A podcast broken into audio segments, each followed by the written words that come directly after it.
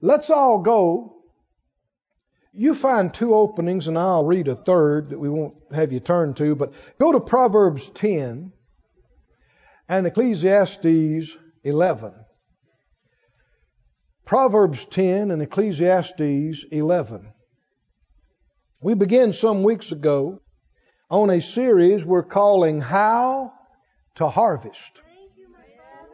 How to Harvest.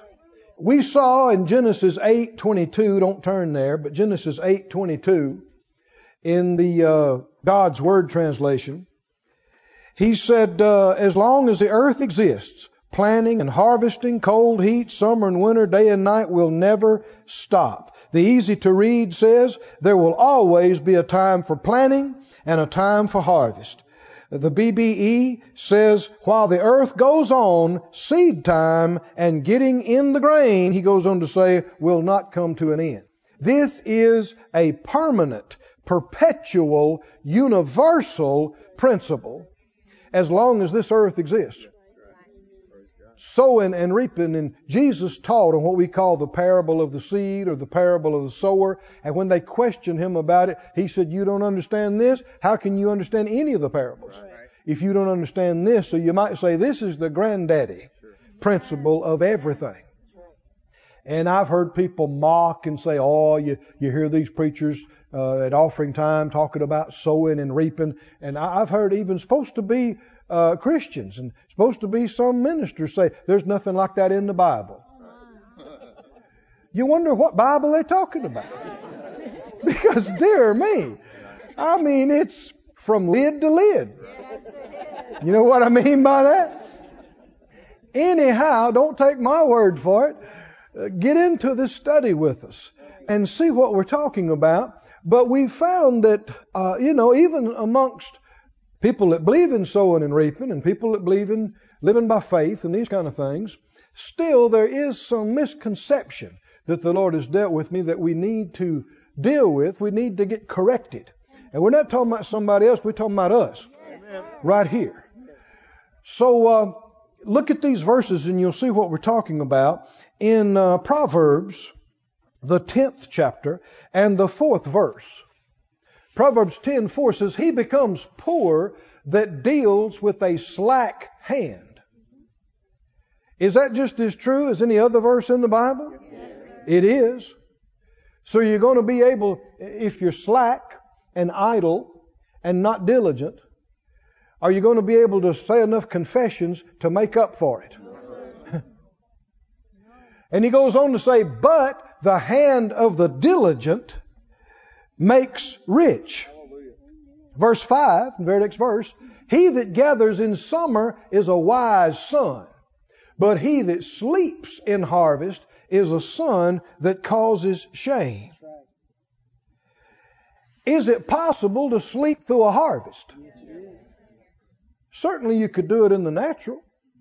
You know, there have been uh, instances of people that lost their crops by just not doing what they needed to do. It was time to get out there and plow it or, or weed it or treat it, you know, whatever needed to, to happen. And they didn't do that and they just let it all grow up. Or it was time to go get the, the harvest in, the grain in, the fruit in, and they didn't. They just left it out there and let it spoil and, and let it rot or, or whatever. You can lose a crop. You can. Right? right? Many people have, have lost crops. Well, is it possible that you could lose a crop spiritually with your sowing and reaping? Now, see, that's the thing a lot of times folks haven't thought about, and they don't really like the idea of that. but when we say sowing and reaping, we wouldn't have a clue what that meant unless we already knew about natural sowing and reaping. And the scriptures, uh, that's what He does. The Lord takes things we know about in the natural and tells us their spiritual counterpart. Elsewise, we wouldn't be able to relate. So the things, the principles that govern financial and material sowing and reaping are the very same as the principles concerning sowing corn or wheat or soybeans or anything else. It works the very same way. Do you believe this? It does. And so, in light of that, there's a lot of things we ought to already know, but have some things have gotten by some of us. Uh, look in the Ecclesiastes, the 11th chapter. Ecclesiastes 11 and verse 4 says, He that observes the wind shall not sow, and he that regards the clouds shall not reap. The New Century, the NCV, says, Those who wait for perfect weather will never plant seeds, and those who look at every cloud will never harvest crops. If you go outside, you know your harvest needs to be gotten in and you go outside and there's one little cloud up there and you go, ah, better not go. Might rain. Well, every day, tomorrow there's going to be a might, could, right? And is it possible? I mean, he said the same thing about sowing. You can get to looking at the wrong thing. You can say, well, I got this coming up this week and I got that coming up and I, it's just not a good time for me to sow. Well, you know what time it'll be next week? it won't be a good time. You know what will happen the next year? If you will let that stop you, the enemy has access to cause something else to happen, and there will always, and you got some people confessing it. They actually just join hands with the devil and say, Yeah, you know, it's always something. If it ain't one thing, it's something else. Well, say it again and get more miserable. That's ridiculous in the light of spiritual truth. Yeah, the enemy, if you listen, if you will let him thwart you, put you off, then you will always procrastinate and put it off, and you will never sow. So you'll never have anything in the ground to reap. And there's a lot of folks in that sad category. But here's the other category, and there's the thing the Lord's emphasizing through this series. There's a lot of people who have sown. But that doesn't assure you will reap.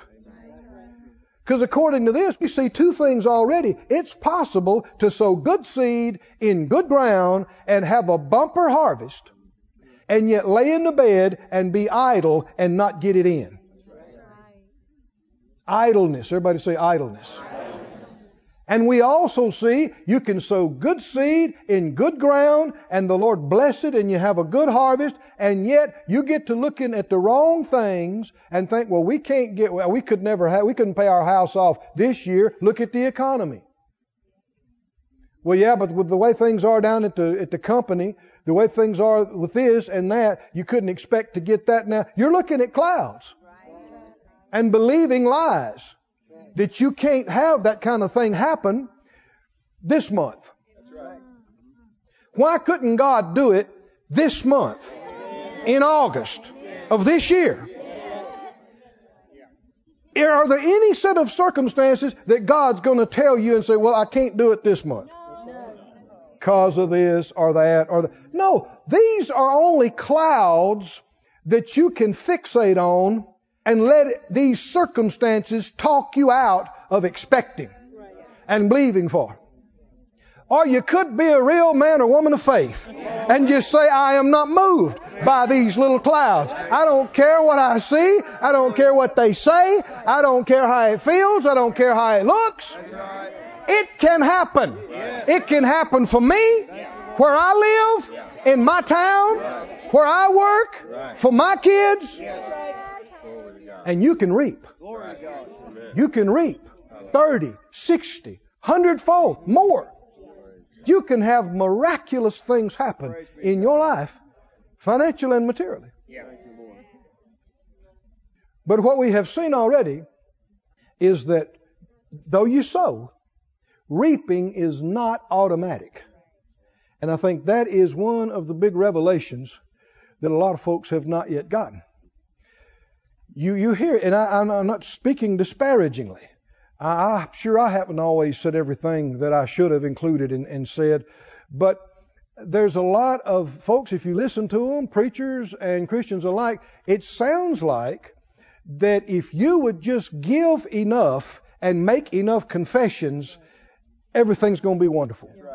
You're going to have abundance running you down. But you don't have to look very far to see that's not the case. Because there are folks that have been given and making confessions for a long time, and they are not where they need to be. They're not experiencing 30 fold, 60 fold, 100 fold. They're not experiencing two and a half fold. And because of that, some have decided, well, that's not true. There's nothing to that. And some people say, well, I don't believe in all that multiplication stuff. I just believe if you give, God will bless you. Well, we believe that too. But what does that mean? That's mighty non committal. That sounds like you think once you give, it's all up to Him. And that's where the problem comes in. Because there's a whole lot of folks believe the same thing in a bunch of other areas. People believe, well, whether you're healed or not is all up to God. Whether you're filled with the Spirit and speak in tongues, that's all up to God. If He wanted that, He could do it. But if it doesn't happen for you, He must not have wanted it. Well, God could heal you if He wanted to, but if you're not healed, must mean for some reason He didn't want you to. So they're, they're saying it's all up to Him. There's even people believe that about whether you go to heaven or hell. That it's all up to Him. All up to Him. All up to Him. All up to Him. Is it really? No. Well, is reaping all up to Him? No. That's the issue. Many people believe once I've given something, that's the end of my responsibility. It's all up to Him. It's not true in the natural. I mean, some of the most rigorous work comes at harvest time, isn't it? Everybody knows just because you planted, you know, 500 acres of soybeans and the sun shined on it and the rain came and you got an outstanding crop out there. The beans don't just march out of the field and get in the silo by themselves. Everybody knows that getting the soybeans in is not up to God. Every farmer knows that. Why don't we know that? So if you haven't been with us, go get the previous materials, the DVDs, the CDs. You can download it in its entirety off the, uh, the website. We've already covered a lot of ground. But last week we got into, or the last time I spoke, we got into uh, tithing as it relates to harvest. And I just, uh, I know in my heart, we're not through with that. And I want us to answer some questions tonight. Has tithing changed? Has tithing been done away with? Is tithing legalism?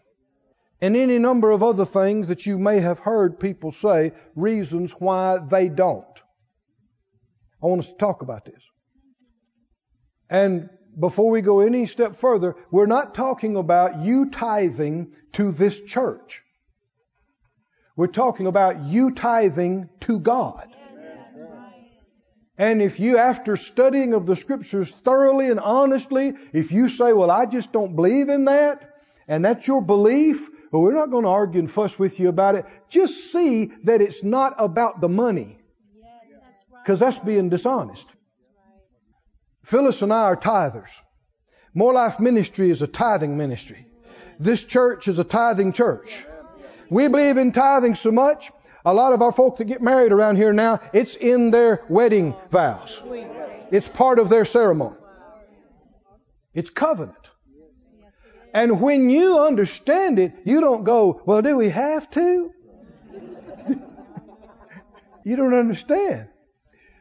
You desperately need to. If you're not, because the devil is eating your lunch. If you're not and you don't even realize what's going on. You need protection. You need blessing and you need protection. And I don't care how much you give and how many confessions you make, you will not have it if you don't tithe. I know some folks don't like that, but don't look at me and think, well, I got a problem with what you think. Go over these scriptures. Open your heart. Could you just say, whether you're in the house tonight or whether you're watching by internet, would you just say, not to me, to the Lord, Lord, if this is right and you want me to do this, I will receive it from you. Yes. Would you do that? I'm not talking about me, I'm talking about between you and him. Yes. If this is right and you want me to do this, I'm willing. I'm open. Surely you could say that to the Lord. Could you? Malachi 3. Now, if you don't know me, then you might think, well, he's just, you know, trying to get people to give more. Uh, we've already received the offering. No plans for another one at the end of the service. And that's not true. That's being a crook. To be dishonest and try to twist scriptures, to manipulate people to do things that they're not comfortable with, that's being a crook. I'm no crook. I'm not a liar, and I'm not a thief. If I don't believe in it, I wouldn't say it. And what I say, we do. This is what we practice. And I, I know this is one of the bedrock things that begin to get Phyllis and I out of poverty and helped us to begin to come up. And through all of these things, those that have been around, you know, through every project that we've had, we finished on time or early. No matter what was going on, sometimes our congregation was a fraction of what some other congregations were trying to do that. How could you do it? In, in so-called hard times and tough economy, and you see everything just right on track, just always there. That's not because of me or because of you as an individual. The Lord is doing something for us. And we haven't had the losses that we could have had. We haven't had stuff destroyed and messed up and, and all of the things that you heard and seen other. I mean, there are churches closing their doors. Right. Yes, sir. All over this country and world. And we give all the glory to God. He has sustained us. And He has kept us. But I'm telling you, when you're describing this kind of blessing and this kind of increase and this kind of protection, you're talking about tithing. And it's not that we want you to give more, we want you to have this kind of protection and this kind of increase in your life. And, and you cannot talk about reaping 30, 60, 100 fold and how to harvest and ignore tithing.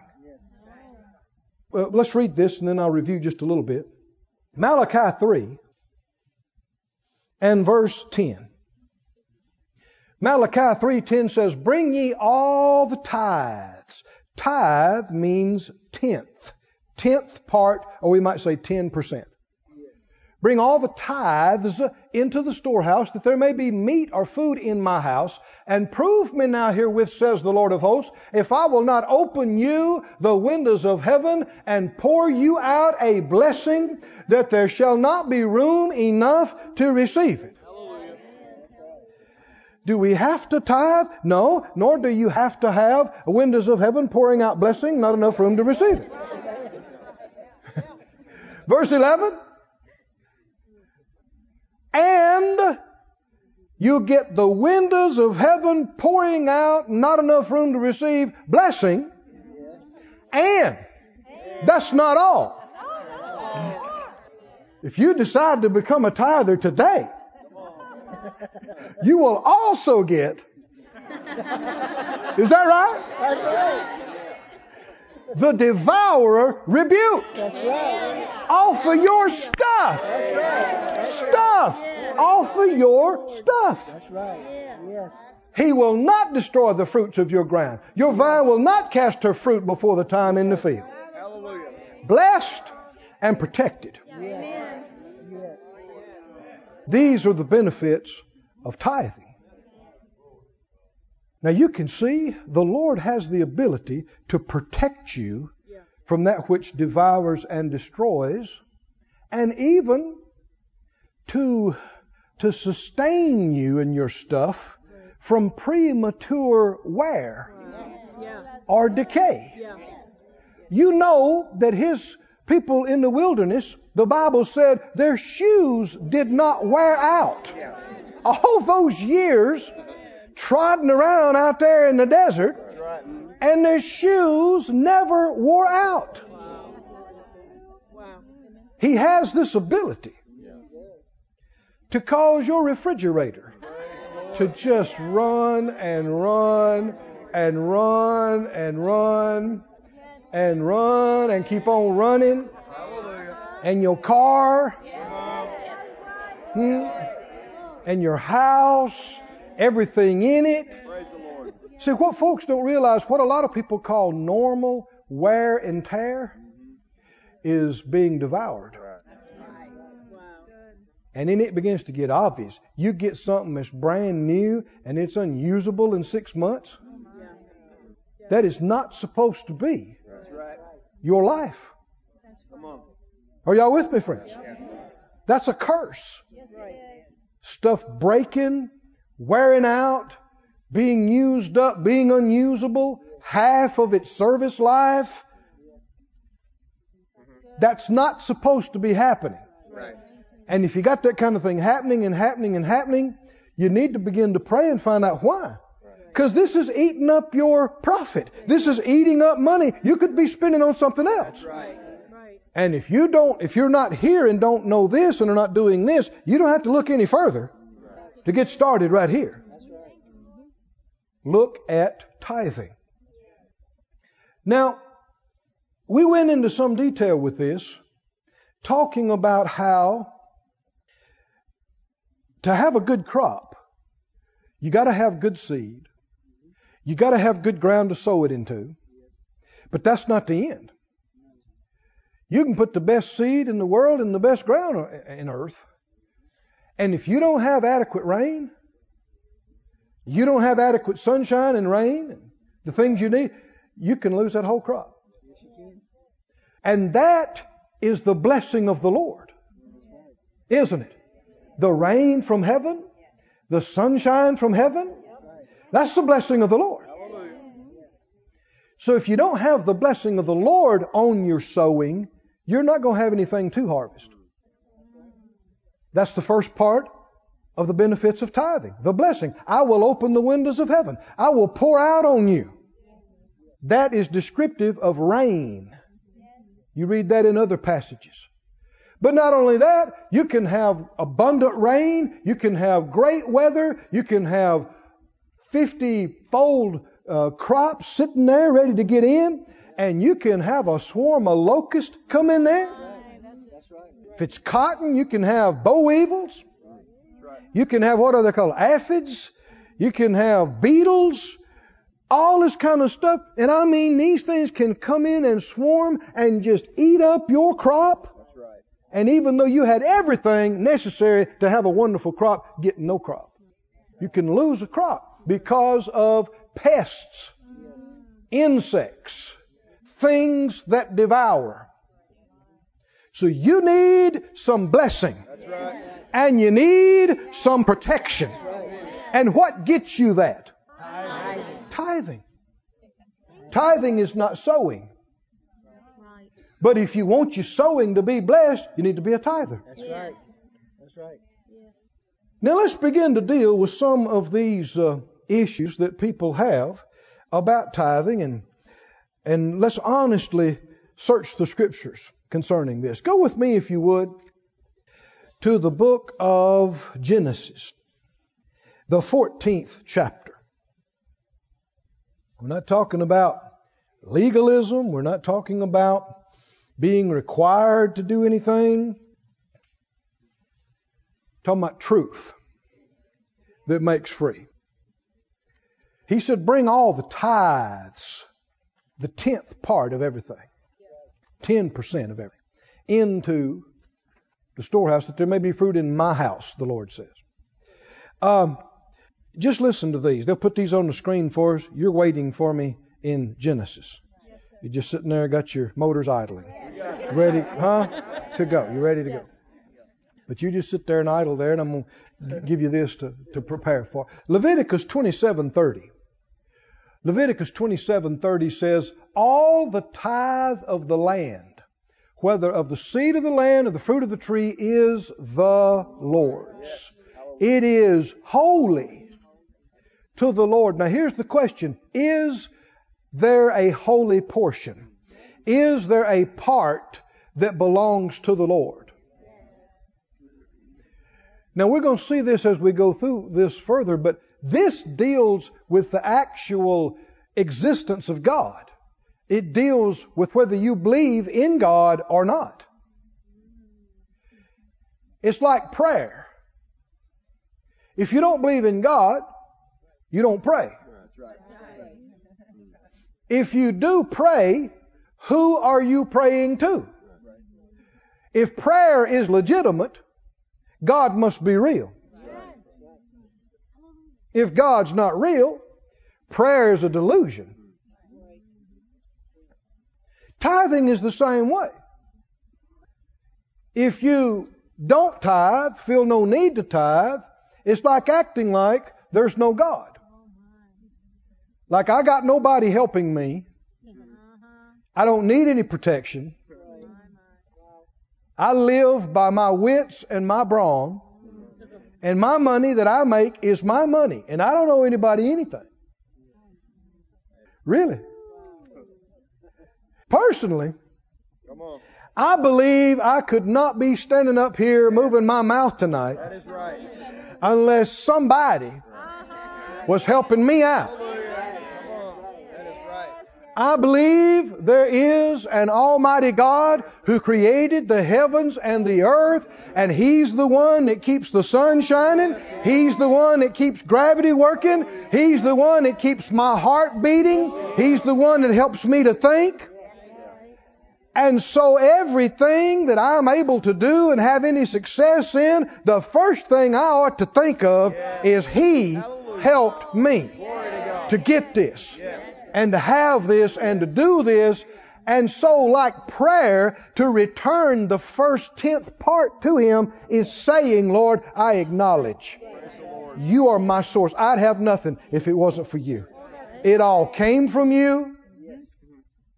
But if you say, no, I don't owe God anything, I don't owe God any tenth, what you're saying is, no part of what I have belongs to Him. What I have, mine's is mine's. I earned it by my sweat, by my smarts. I don't owe God anything. None of what I got is His. And then you got people that get out of that ditch and go all the way across the road and ditch on the other side and go, well, I don't tithe because everything I have is the Lord's. Oh, that sounds religious, don't it? I mean, everything. Well, if everything you have is the Lord's, why are you using so much of it? That is right. Come on. If it's His, give it to Him. And if everything you have is His, then you have nothing to give Him. That's right. That's right. Anything that would go from you to Him, you didn't give Him anything. It wasn't yours to give to start with. No, that's not right. The Lord said, the tenth is mine. Did He say it? We just got through reading it to you. And there are numerous other places that say the same thing, but He didn't say 20% is mine. He didn't say 50% is mine. He didn't say 80% is mine. Man, I wish the government would tell me 10%. would you? Let me just stop right here. Do we support our government more than our God? Why don't folks tithe? Well, I just I just don't believe that it's for today. Why do you believe that? We're going to go into this further. Go ahead and smile a little bit. There's no need to, to get get perturbed about it because nobody gonna make you do anything. Nobody can make you do anything. That's right. You know, when this is over tonight, you gonna do what you gonna do. That's right. I know that, and you know that. and I'm not trying to make anybody, and there's no pull here. I'm telling you what I believe That's right. and what we do That's right. and what I can see working. That's right. That's right. And I'm not trying anything. We've been doing it for decades, and I'm going to do it till I leave here. That's right. This is what we believe. Yes. And if this is your church, and I'm your pastor, and we're leading you, then you, if you're not doing it, you need to have a good reason why. That's right. Do you know what you're doing and why you're not doing it? Or is it just about the money? Are you just scared? Well, let's get free. I said, let's get free. And let's get all the blessing we're supposed to have. And let's get all the protection we're supposed to have. And begin to come up to the reaping. Does this have anything to do with our reaping? Can you see why I'm still on it? And we need to camp on it some more because you can't really talk about harvesting and leave this alone and ignore it. And sometimes we'll preach on something. People say, well, we preached on that. You know, let's go to the next thing. Well, no. If folk are not doing it, there's no need coming up with something new. Right? Well, how do you know people are not doing it? I don't look at the books. I don't know what you give on purpose. I just know it in here. I know some people do. I know a number of people have for years now. You made some changes years ago and you have been on it and you are on it. And you're blessed too. And you know you've come up from where you were. But there's some other folks, bless their hearts. They think they're smarter. They think they're more spiritual. And they got these revelations. And it's a bunch of junk. Because it's all excuses, ways to dance around stuff. No, let's be solid in and on the Word. Not opinions, not theories, the Word.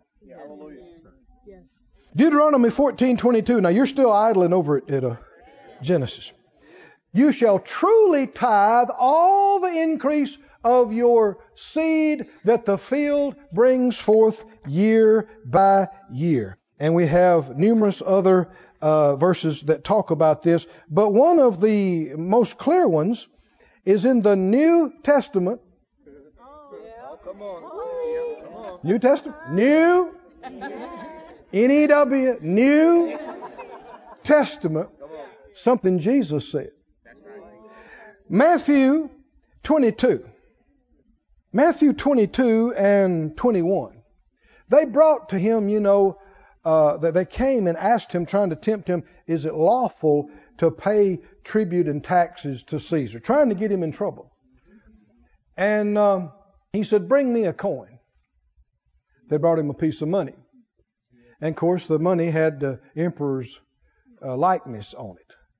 And he said, Render to Caesar the things that are Caesar's, and unto God the things that are God. He's talking about money. Now we know that Caesar or the IRS or whoever tells you this is ours. And it makes no difference if you say, Well, I have a different revelation. I don't believe in taxes. Now, see, what if folk tried with the IRS what they do with God? I don't believe in tithing. Well, try that with the IRS. I, I don't believe in taxes. I know you say that this 15%, 20%, 30%, 40%, 50% is yours. But you know, I work hard for that money, and that's my money. All they got to do is say, no, it's not. It's our money. And when they say it's their money, then by golly, it's their money. Whether you like it or whether you don't. And you best give them what they said is their money, not only because it's the law of the land, but because Jesus, the head of the church, told you to give it to them. I hear coughing and choking in the background. Look, don't, don't choke up over it. Just believe for extra to come in. To come, but just believe if I'm obeying God, He can take care of me, whatever it takes. And I've said this before. You know, people say, "Well, yeah, but they waste so much of that money," and I just, uh, not mine. They're wasting people's tax money that are cussing and don't care. My money goes, my tax money goes for good things. It goes to outfitting our troops. It goes to building roads and, and for the schools and everything else. That's somebody else's money they're wasting. And I can pay my taxes in faith, right? Believing I'm obeying the Lord and the laws of the land, and, I'll be blessed. Or you can do it grudgingly and try to lie, and then you'll be condemned and you'll be guilty and you could get in trouble and all other things could happen. But just as surely as there are taxes that belong to the government, there is a portion that belongs to the Lord. That's right. Did we read it? Did Jesus say, render unto Caesar the things that are Caesar, and unto God the things that are God? So there's obviously a portion, a part that belongs to the Lord, just like we got through reading. The tenth is holy to the Lord. It's His. He said, it's mine. Right. What you got to decide, once and for all, is whether that 10% is yours or His.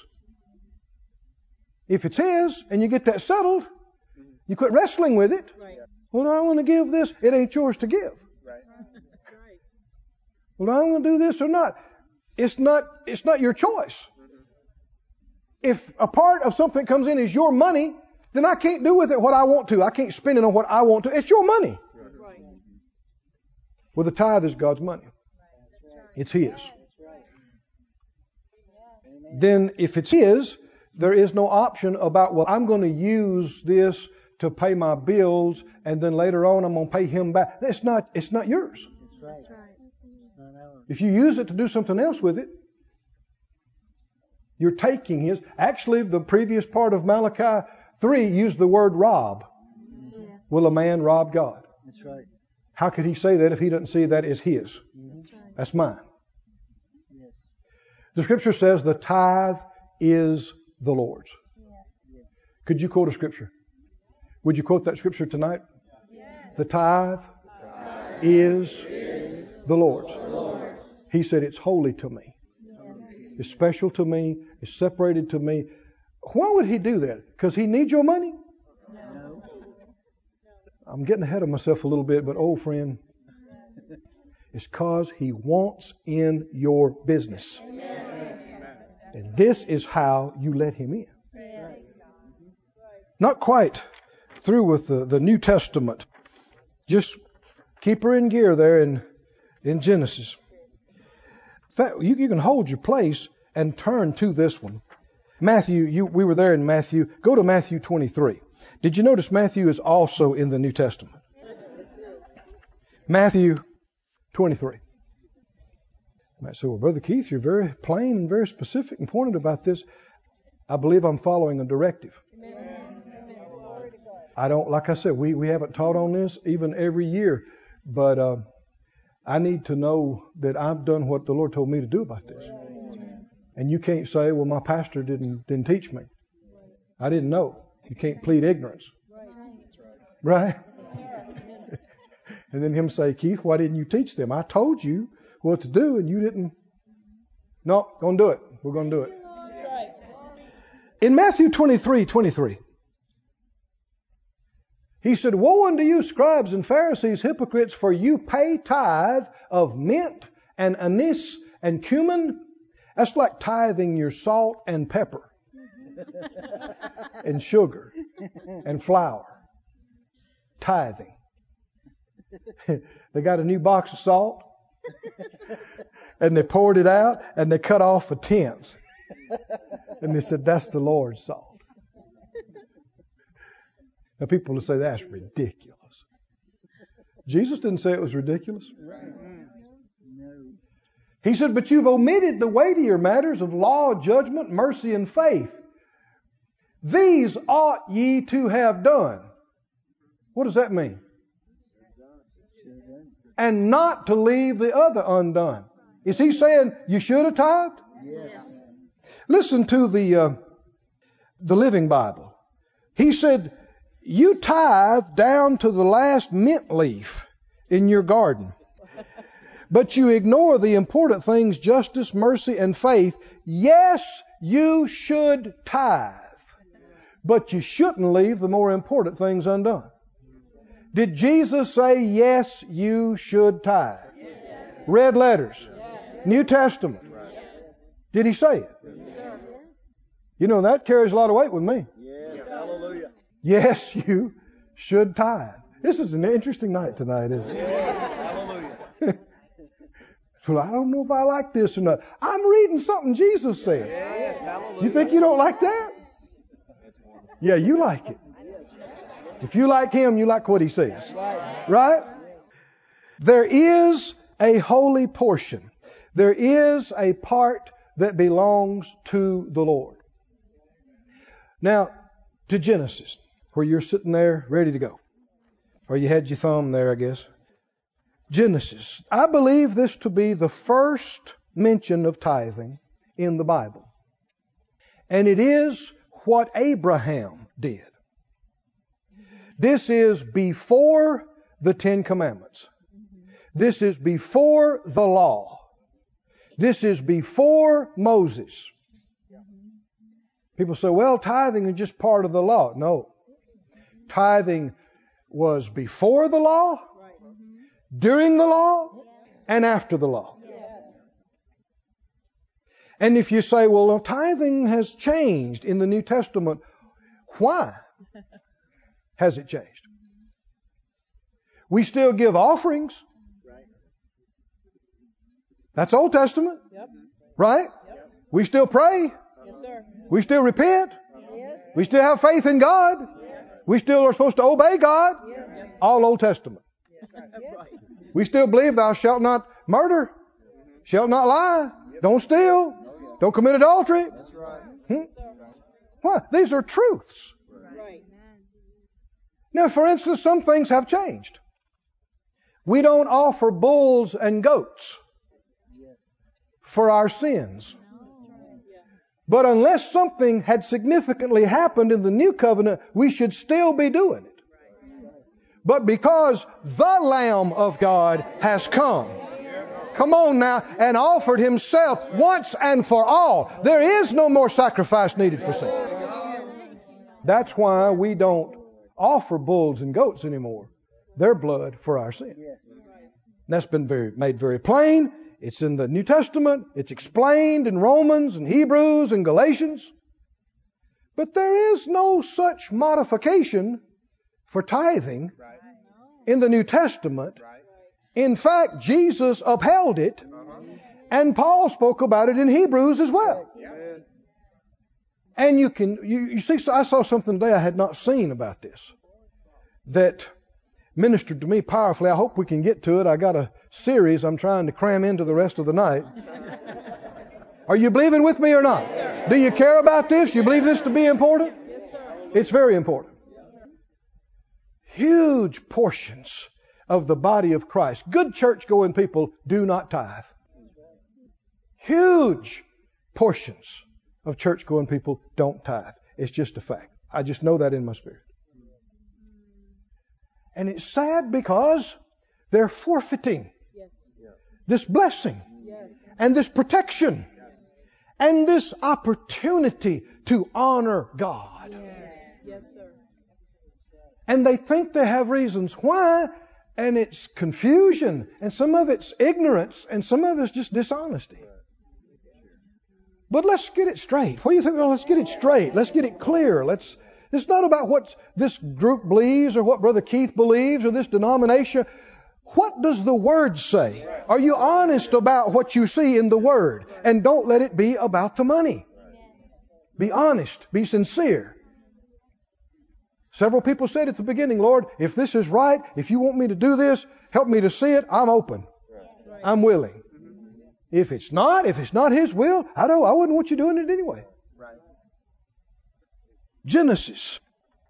I believe this to be the first mention of tithing in the Bible, in the Scriptures, and it is many, many, many years before there was any law or commandments or Moses came on the scene. Many, many, many years. Genesis 14 and 8. Need to read some scriptures to you. There went out the king of Sodom, and the king of Gomorrah, and the king of Admah, and the king of Zeboiim, and the king of Bela. And they joined battle with them in the vale of Siddim. Keep reading, we're going to read for several verses here. When Chedorlaomer, the king of Elam, and with Tidal, king of nations, and Amraphel, king of Shinar, and Arioch, king of Elasar, four kings with five. Now this is a conflict. Four kings and their armies against five kings and their armies. This is quite the conflict. And the vale of Siddim was full of slime pits, and the kings of Sodom and Gomorrah fled and fell there, and they that remained fled to the mountain. They took all the goods of Sodom and Gomorrah and all their victuals and they went their way. And they took Lot, Abram's brother's son, who dwelt in Sodom and his goods and departed. And they did not know it, but that's one guy they should not have taken. Because he was linked with a man who had a covenant with God and had faith. And there came one that had escaped and told Abram the Hebrew, for he dwelt in the plain of Mamre the Amorite, brother of Eshcol and brother of Aner, and these were confederate with Abram. And when Abram heard that his brother was taken captive, he armed his trained servants, born in his own house, 318, and pursued them unto Dan. Now, what if he'd been so poor and so broke, he didn't have any employees? And he divided himself against them, he and his servants by night, and smote them and pursued them unto smote. Well, now hold up, hold up. Smote who? Who? These multiple kings confederate together with their armies that have defeated Sodom and Gomorrah and the other kings join with them and their armies. He takes, now 318 sounds like a handful, but not against multiplied kings' armies. Right. That's right. And he had, so some people say, well, yeah, but his neighbors also came with him. Well, even if they did, this is David and Goliath, brother. This is. Now, there's several hundred of us in here. How'd you like to go and take on some nation's army? Nope. I say, yeah, let's do it. Come on. I'll lead you. It's just a little country. Yeah, but these are armed soldiers. This is what they do. and we go to church. He smote them and pursued them unto Hobah, which is on the left hand of Damascus. Keep going. And he brought back all the goods, all the stuff. He brought his brother Lot and the goods and the women and all the people. He whooped them. and took away everything they had gotten all the people, all the cows, all the goats, all the sheep, all the horses, all the gold, all the silver, all the jewels. Yes. This is a miracle. I think, you know, it said he attacked them by night. He split up his 318 and they hit them from different. It was dark. I think they thought they had been surrounded by superior numbers and had no clue it was Abraham and his staff. 318, it worked for him. That's right. I think the fear of God fell on them and it was dark and people started getting taken down and they, they just, they, they surrendered and they ran off. Armies ran off. And they just gathered up everybody, go, go, come on with us, you're free now. And they got all the gold and all the stuff and all the livestock. Somebody say miracle. Miracle. This is a mighty miracle. 17. King of Sodom went out to meet him after his return from the slaughter of Chedorlaomer and of the kings that were with him. Who did this slaughter of all these kings and their armies? Abraham and his crew. What's the moral of this story? Don't mess with the covenant man. Don't mess with a faith man. He'll take a drinking straw and beat you up. Because if God is on your side, right, I don't care how many tanks and missiles you got, it don't stack up against God. No, it don't. What are you doing coming out about? Who you got? I got me and and 318 of my buddies and God. but then they're terribly outnumbered, then, aren't they?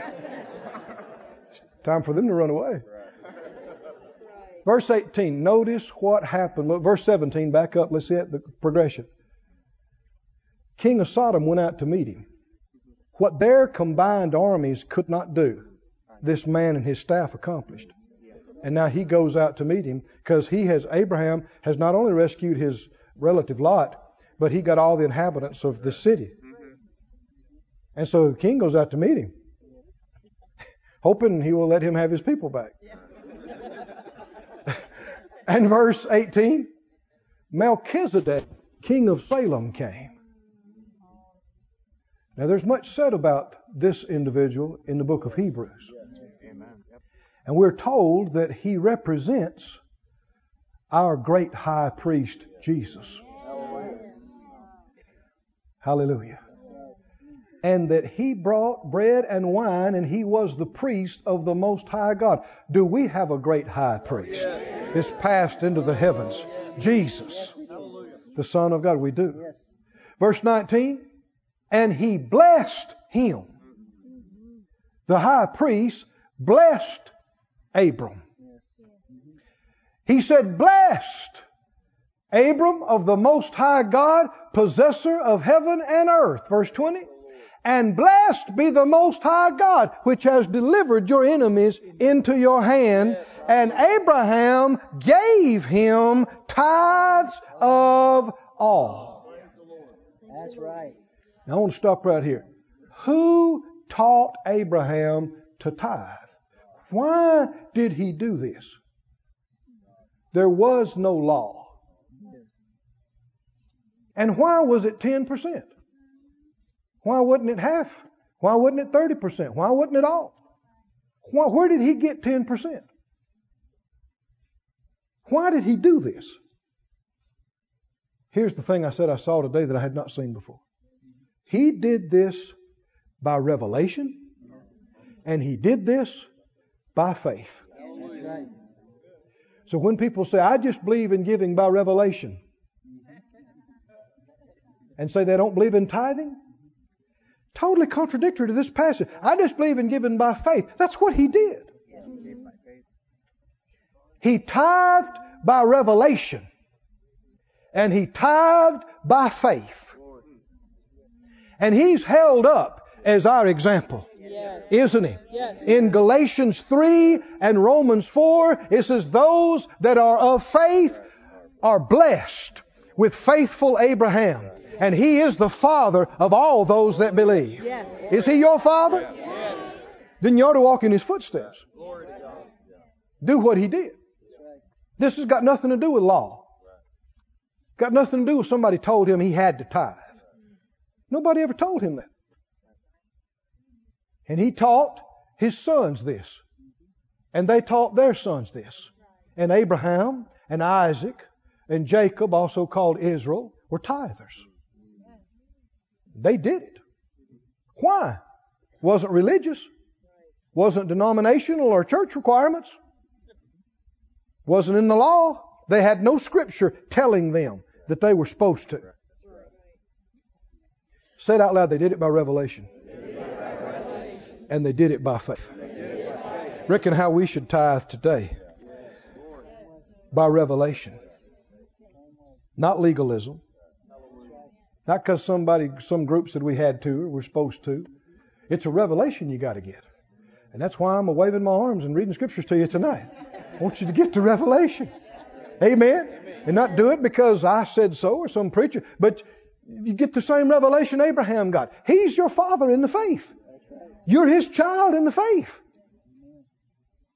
Galatians 3 6, let me just read this to you. Even as Abraham believed God, and it was accounted to him for righteousness. Know ye therefore that they which are of faith, the same are the children of Abraham. They which be of faith are blessed with faithful Abraham. And what he did by faith, so that he, he was made righteous because of his faith, is the same as we do in the new birth today. It preempts the law and goes past the law.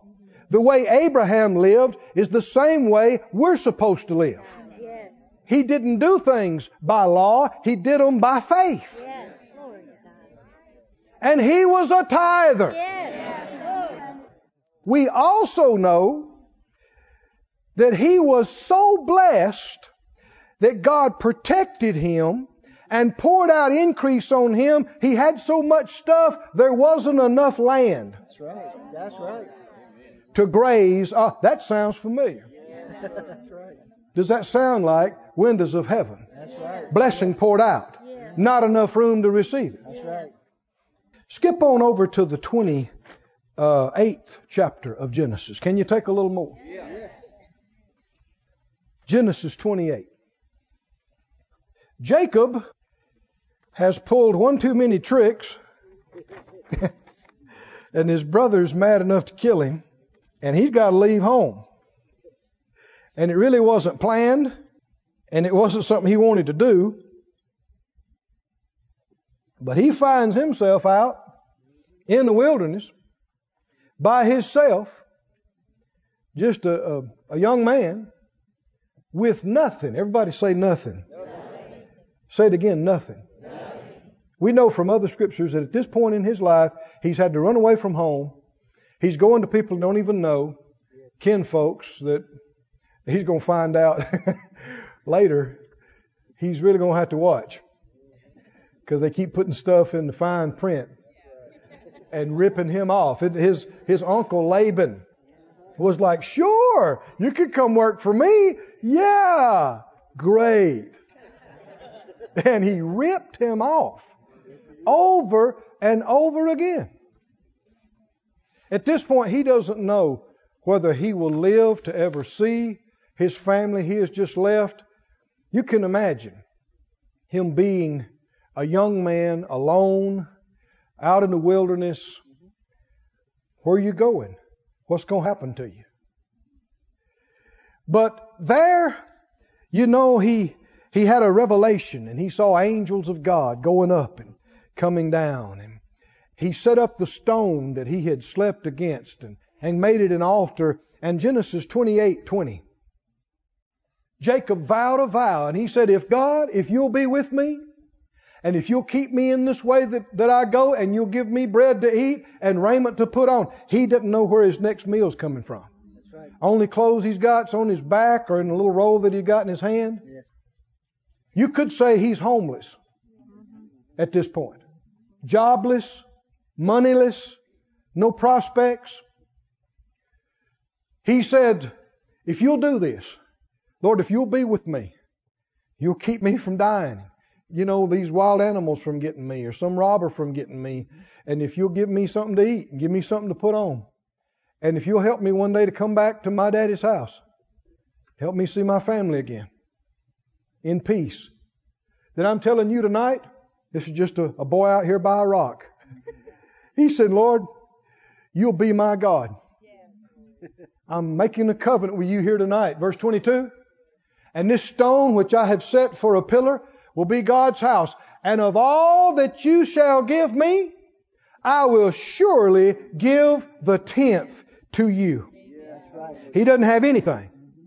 But he's entering into a, a commitment and covenant with God. Come on, can you see this? How many think every young man and every young woman? That's why we like to see it in these marriage vows. Everybody ought to stand up before the Lord. Because every young person embarks on life with a whole bunch of unknowns. Where am I going? Where will I wind up? How will I ever have my own family and, and my own house and my own money and my own stuff and any independence or any, here's where it starts. Come on, can you see this?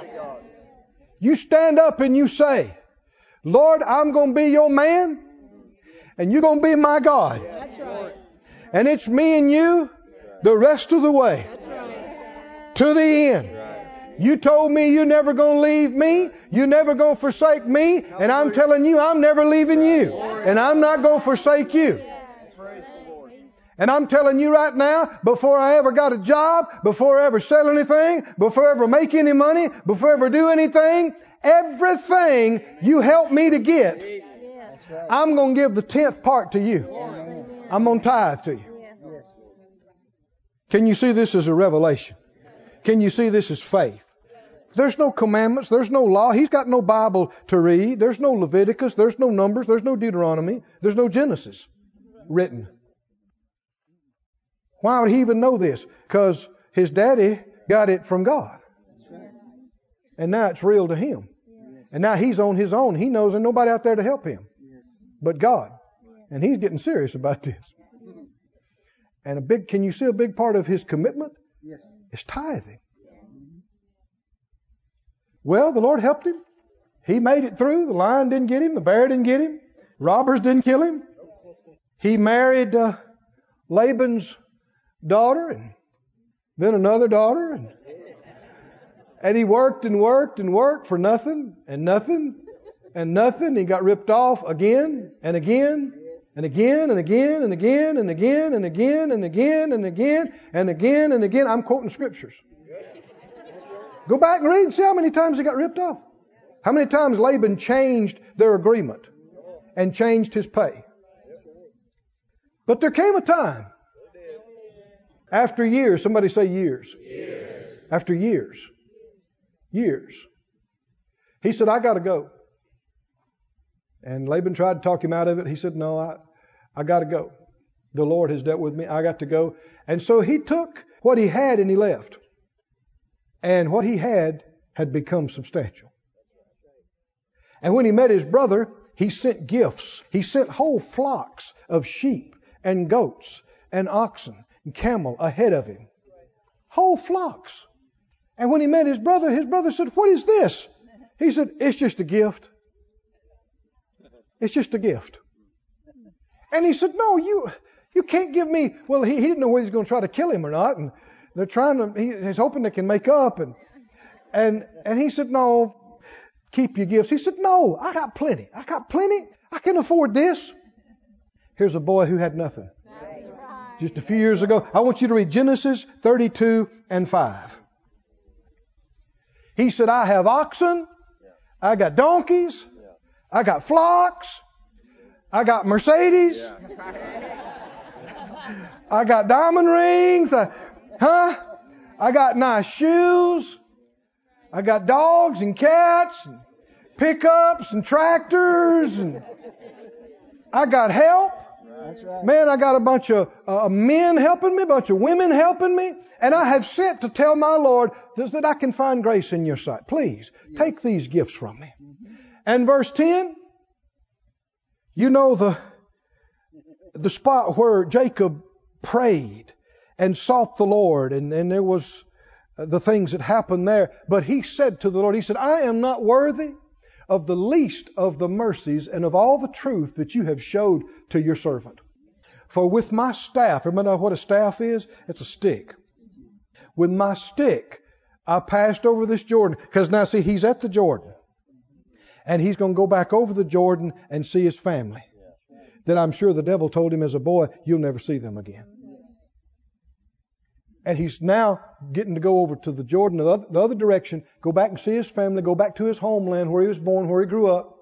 He said, I passed over this Jordan with a stick, and now I have become two bands. That's right. He separated them, and one of them looked like a wealthy man's possessions. He had two of them. Yes. New Living Translation says, When I left home, I owned nothing except a walking stick. And now my household fills two camps. That's just his personal household. This, somebody says, I don't believe in hundredfold. What's that? Come on. Plus. Huh? Plus. Come on. He had a stick. Right. Yeah. Yeah. Somebody see a whole camp spread out of people and livestock and folks all over the place. And they said, Is that your camp? He said, Yeah. And that one too. That's one of them. Yeah, like you said, one of them. This is blessed. That's right. This is blessed. Did, did God enable him to harvest? Yes. He harvested. Yes. He reaped some cows and goats and sheep and precious metals. For a while, it looked like nothing was happening for him. Looked like he was just, you know, going nowhere. Yes. I want you to tell me where this began. It began with him by himself out in the woods by a rock with a stick, making a commitment to God and saying, God, you'll get me out of here. You help me. Give me something to eat and something to wear and get me through. Mm-hmm. I'm telling you here tonight, nobody out there to hear him except God. That's right. Just him out there by himself. You will be my God, That's right. and everything you give me, Yes. Yes, I'm going to give the tenth part back to you. Next thing you know, he had to have been protected from stuff consuming all of that. He had to be increased to multiply like that, right? Can you see? These are blessings of tithers. Can you say amen? Do you have to tithe? No, you don't have to tithe. You don't have to pray. You don't have to go to church. You don't have to obey. You don't have to love your neighbor. You're supposed to, but you don't have to. You can do whatever you well decide to do. But if you're smart, have I got any smart people in here? Come on, if you if, if you got some smarts, if you'd open up your heart, if you believe how big God really is, then you got no problem. I think some folks want to do this tonight. I think some folks want to do what Jacob did. And the important thing is not that you do something for somebody else to see or hear. You do you need to do this sincerely by yourself, like he did. But you don't have to wait either. You can do some things in your heart here tonight before you get out of here, just between you and the Lord. Let me read this to you. 1 Corinthians 4. 1 Corinthians 4 and verse 7. Thank you, Lord. Thank you, Lord. I was about to leave that out. Not ready for 1 Corinthians 4. Revelation 3 and 7. Revelations 3. Now, what did we read in Malachi 3? Bring all the tithes into the storehouse, that there may be meat or provision in my house. And prove me now herewith, says the Lord, if I will not open the windows of heaven. Everybody say windows, of heaven. If I will not open the windows of heaven and pour you out a blessing till you don't have enough room to receive it, and I will rebuke the devourer Yes, for your sake. This term windows is the very same word used when the flood came in Noah's time. And the Lord caused openings in the sky. Now, obviously, the atmosphere was different. And if you read the scriptures, there were waters above and waters below. Think about what kind of protection from UV and radiation and all this other stuff an ocean above the sky would be. It, it changed everything. It would be a different pressure ratio. You would feel different. You would be different. We don't know the perfection of the earth in its original creation. But the Lord caused windows, and through these windows, it didn't just rain. Uh, that's I'm sure that's how some scientists try to say that's impossible that that could have happened, that enough moisture could have developed to rain on the earth. Well, you've seen just what some heavy rains can do. But it wasn't just that. He caused windows, openings to come, and all that water gushed in, and I mean everything on the earth was covered. Yes. Everything. Yes. And eventually it all drained back down into the ocean basins, but that's the same word used in that tithing passage. Openings. I don't want you to focus so much on the mass of it as what it is. Everybody say opening. What is an opening for? Something to come from one place to get through to another. Does the Lord need, desire an opening? And openings into our life? He does. He set it up that way himself. Revelation 3 and 7.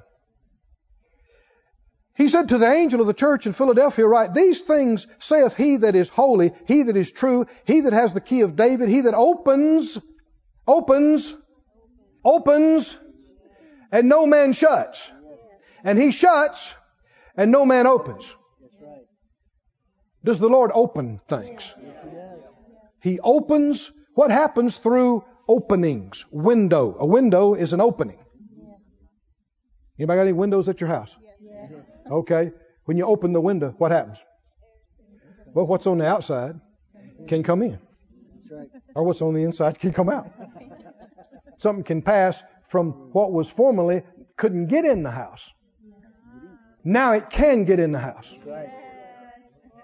Does the Lord need openings to get into our life, to get into our finances, to get into what's connected to these openings? Tithing, the tithe. It's an act of faith, it's an act of honor, it's an act of obedience, and God says it's an opening for me. And through that opening, I'm going to pour you out blessing. And it's going to be able to get from me to you. I don't know if that does something for you or not, but it does something for me. I, I've seen it. I know it's true. Somebody say openings. In this same third chapter of Revelation, 3 and 20. 3 and 20. Jesus said, What? Behold, I stand at the door and knock. Who does? Jesus.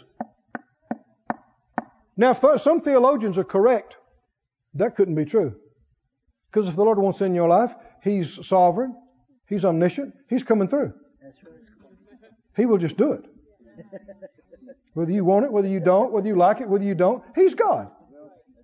He wants in your room, He will be in your room. Yes. That's men's ideas. That's right. Tell me what Jesus does. Stands for now. Does He want in your room? Yes. He wants in your room.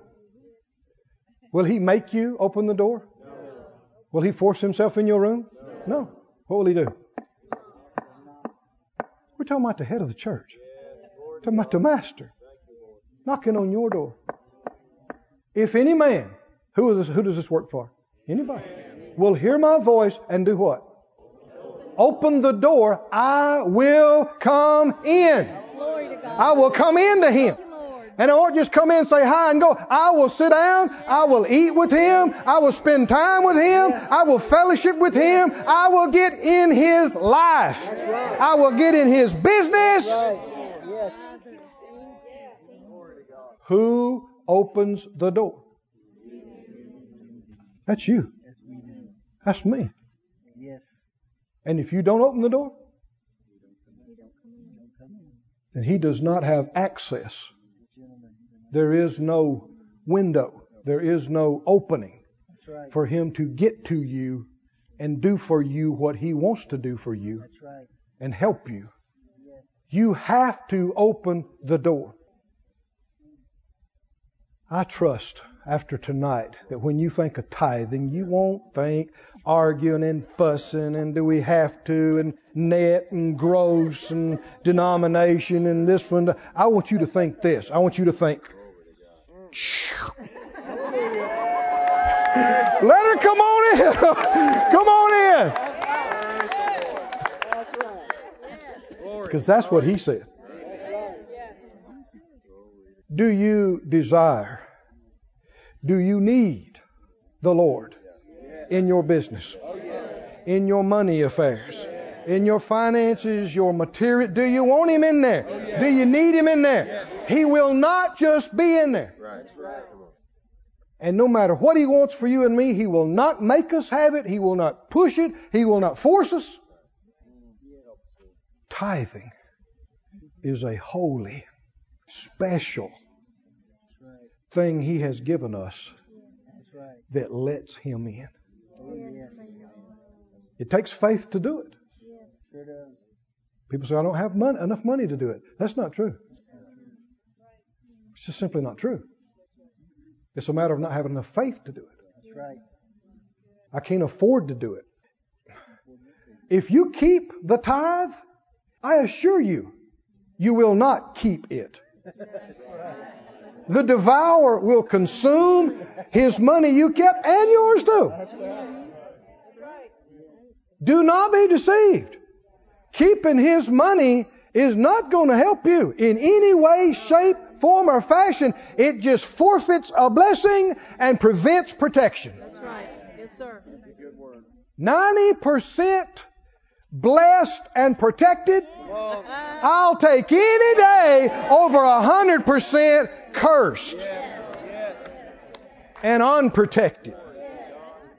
We've all experienced cursed where you got it and man, before you could turn around, it's all gone.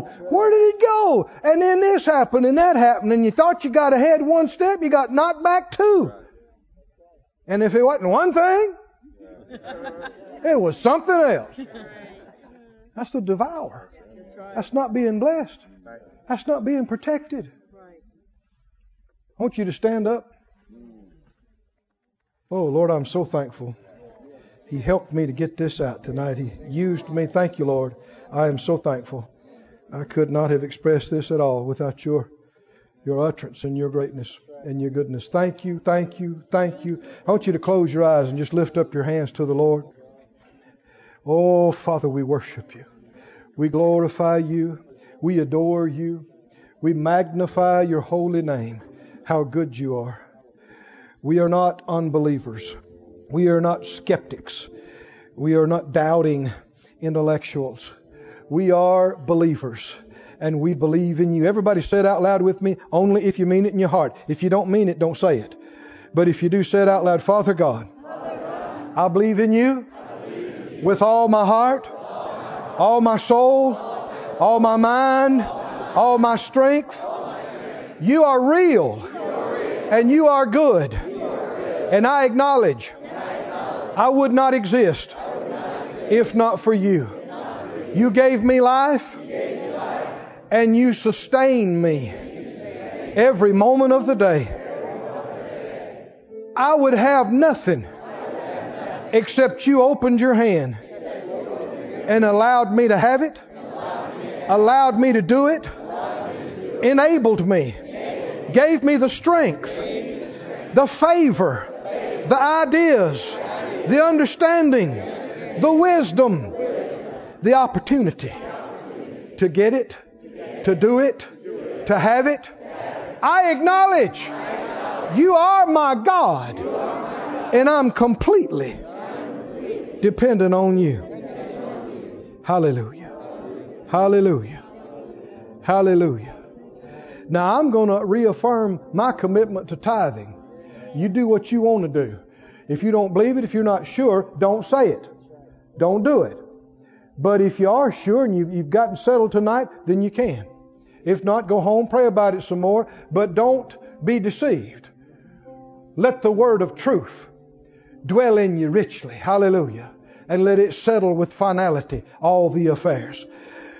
If you want to say it with me, say it. If you don't, don't. Father God, Father God I, say, I say, like Abraham, like, Isaac, like, Jacob, of old, you are my God.